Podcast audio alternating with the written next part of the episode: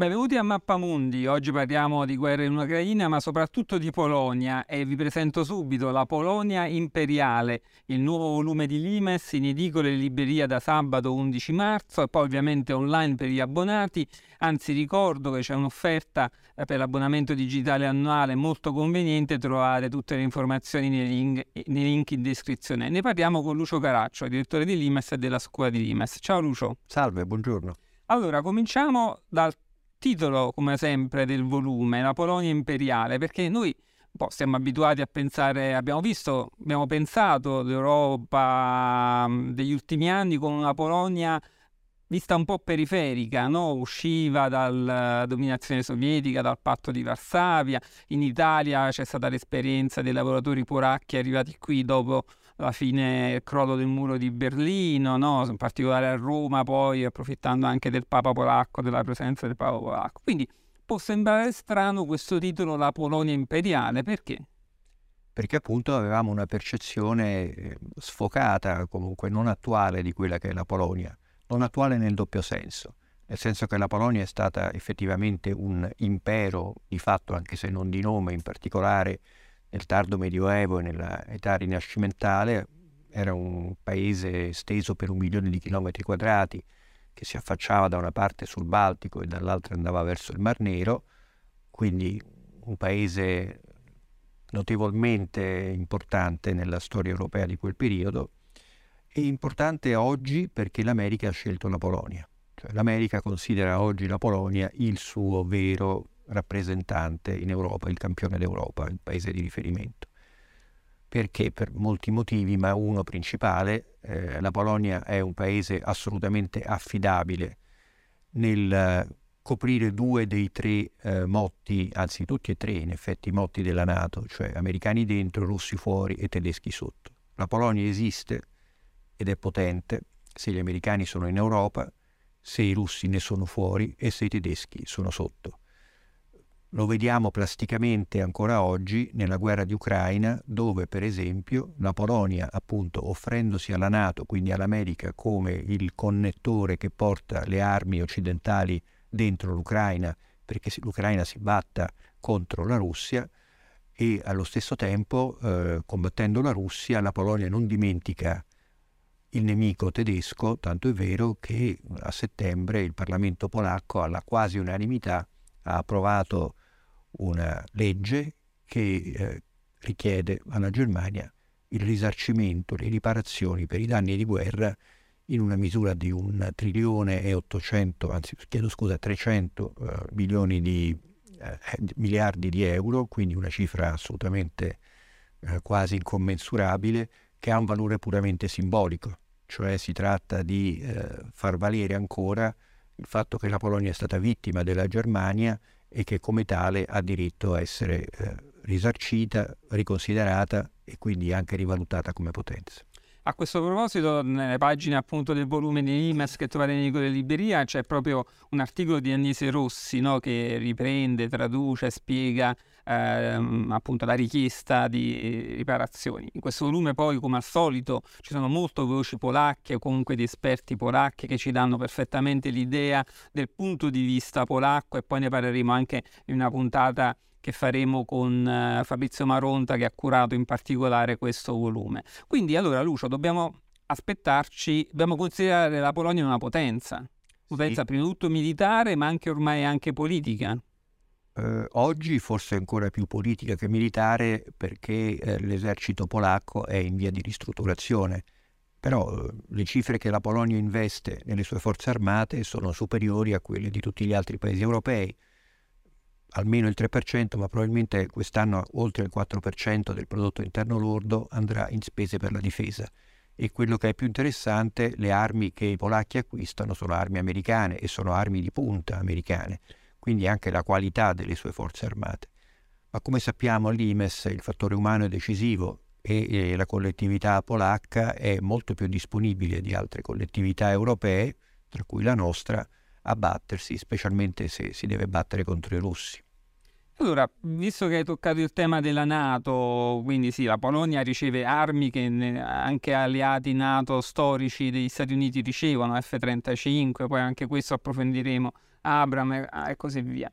Eh, parliamo un attimo della Nato. Qui vedete appunto una delle carte che, come sempre, disegnate da Laura Canali, sono nel volume dell'IMES. Quindi l'espansione verso est della Nato, no, che abbiamo visto in questi anni, in cui, come dicevi, la Polonia sta svolgendo un ruolo fondamentale. Allora, tu nel tuo editoriale parli molto di una Nato che però è cambiata e che anzi questa presenza molto forte della Polonia è uno degli effetti di questi grandi cambiamenti. Si può ancora parlare, allora, Nato che abbiamo posizioni diversissime, appunto la Polonia, Francia, Germania, la, la Turchia, l'Ungheria, insomma anche i piccoli paesi. Ha ancora senso parlare di un'alleanza unita atlantica o abbiamo varie alleanze all'interno della Nato?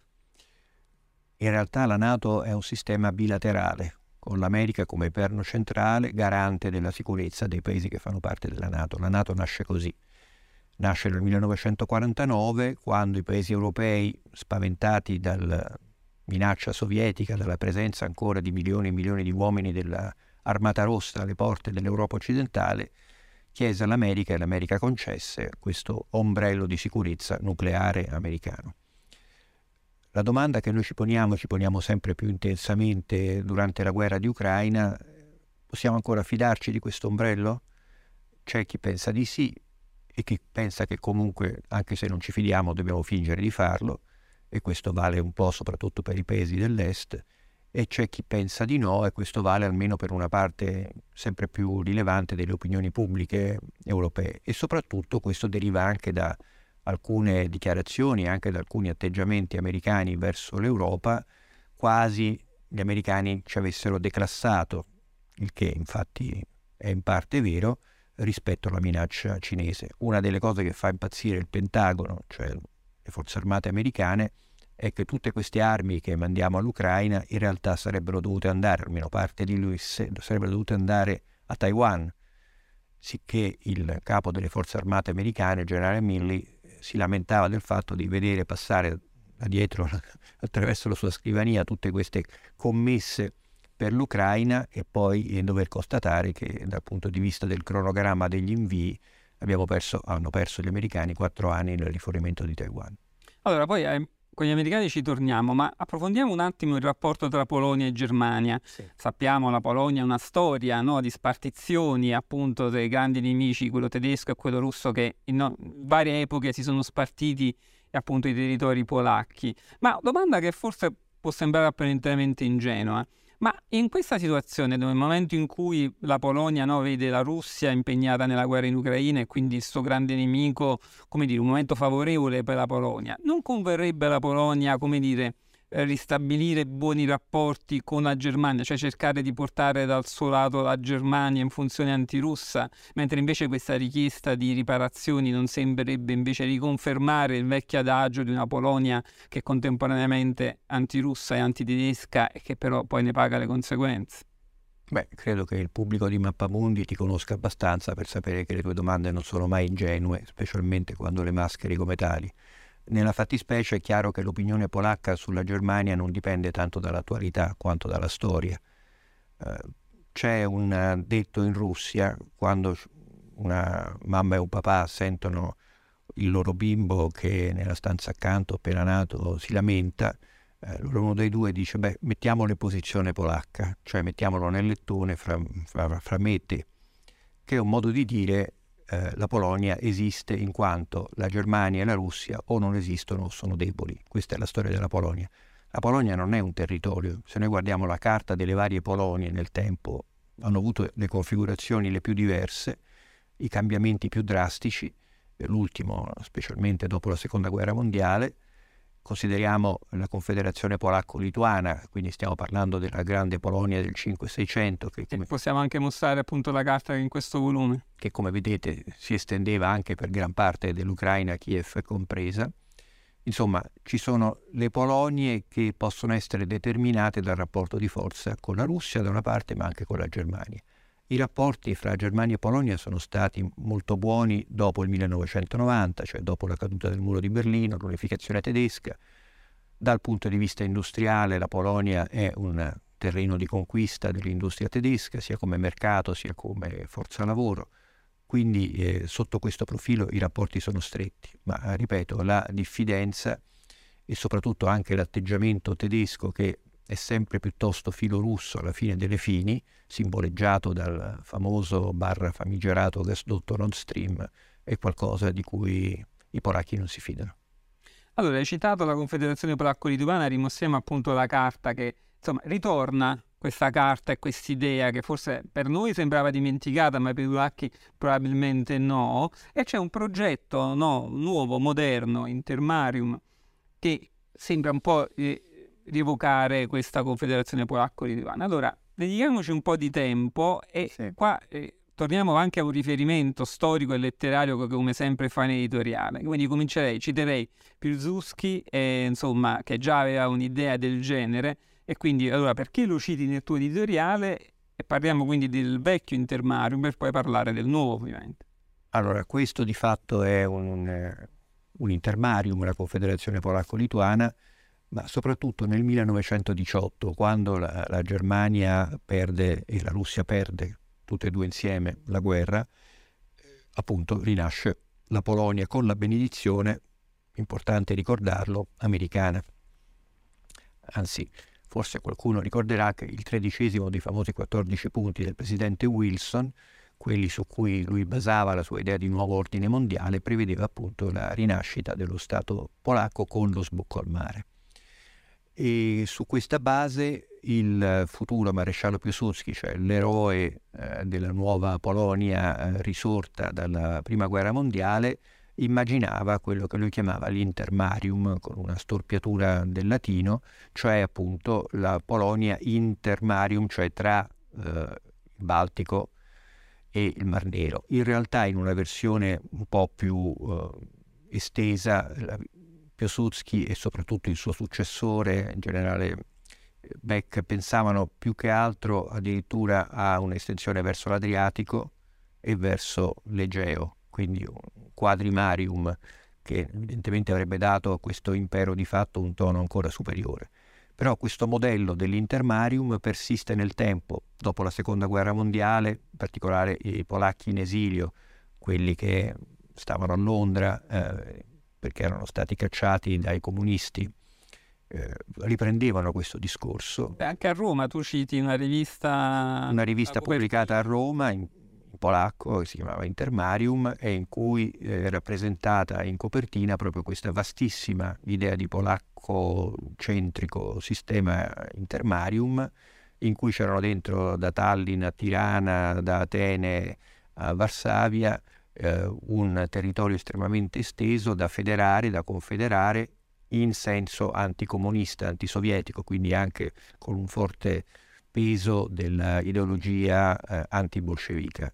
E questo paradigma verrà poi ripreso in quello che oggi si chiama iniziativa dei tre mari, sia pure in formato più modesto. Infatti guardiamo adesso con questa carta appunto i progetti prioritari di iniziativa dei tre mari che appunto vediamo colorato in giallo adesso ingrandisco anche un po', che collega appunto Baltico, il Mar Nero e l'Adriatico e sì. l'intera parte della rivista, la terza parte del volume è dedicata proprio a questo, dove iniziativa dei tre mari, Intermarium e noi, perché ci riguarda anche direttamente, perché sì. si parla di Adriatico ma non c'è l'Italia. Esatto.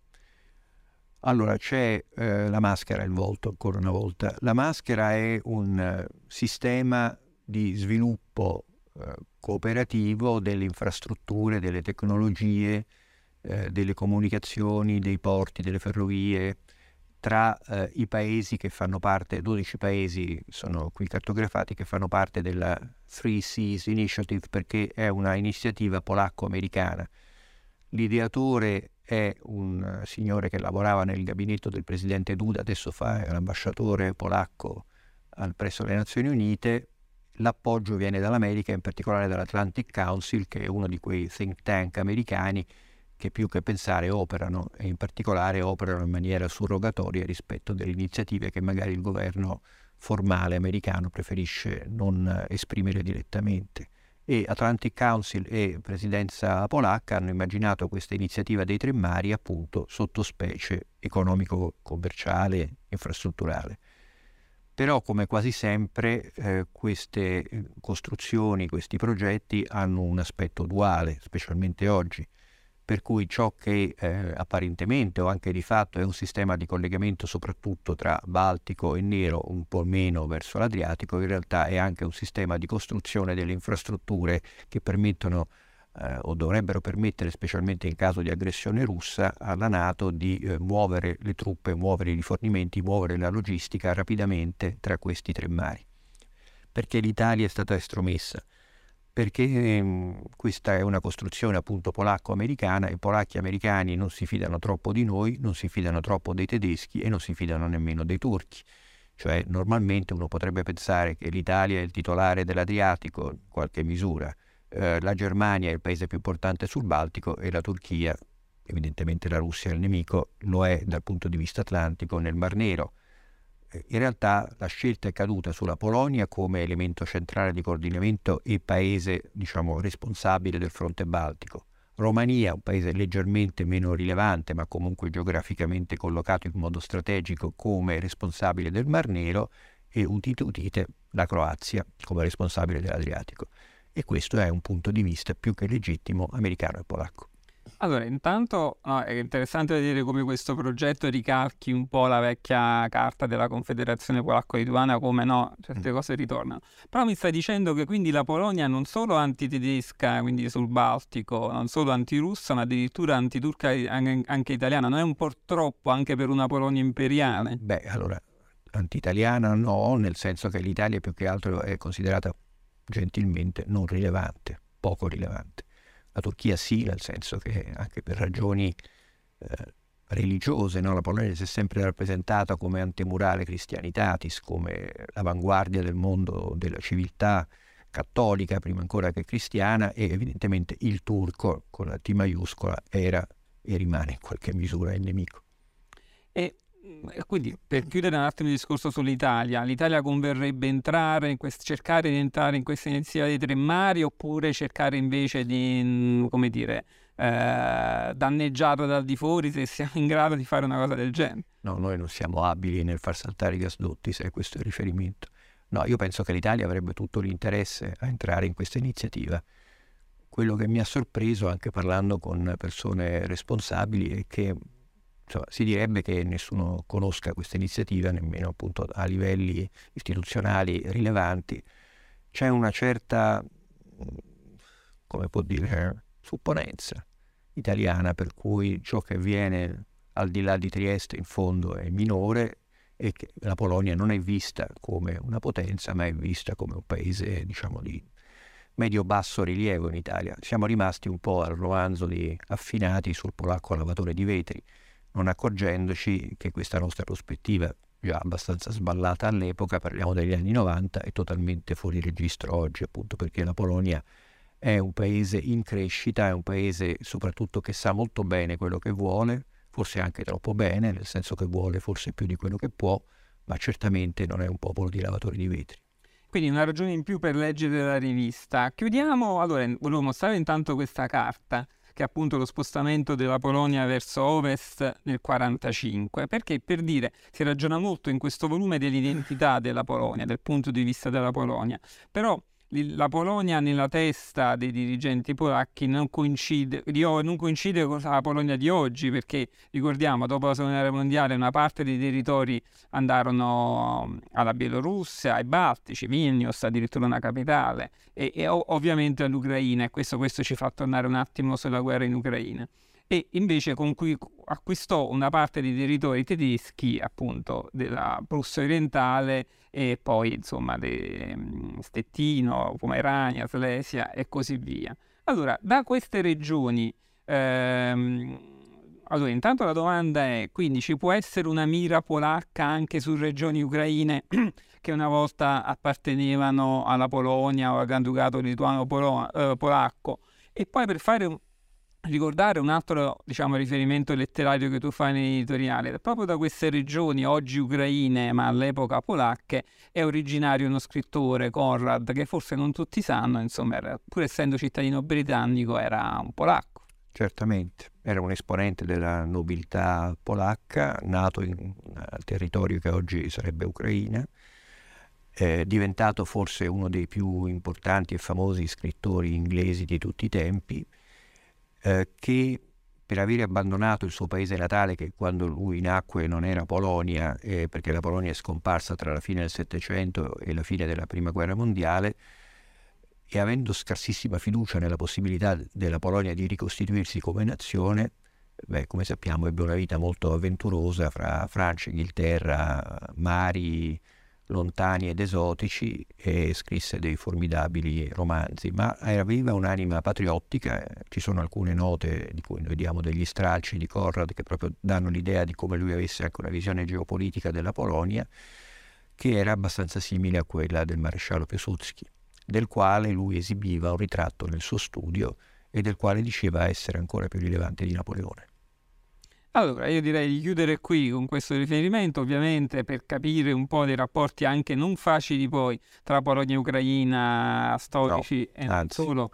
Vi invio alla lettura del volume. Lucio, eh, sul volume poi continueremo a fare comunque altre puntate per mettere in evidenza alcuni aspetti. Allora, Lucio, ancora grazie. Io ricordo che sta per iniziare la scuola di Limes l'anno 2023 e quindi insomma il terzo anno della scuola in bocca al lupo per quest'anno. Crepi. Grazie.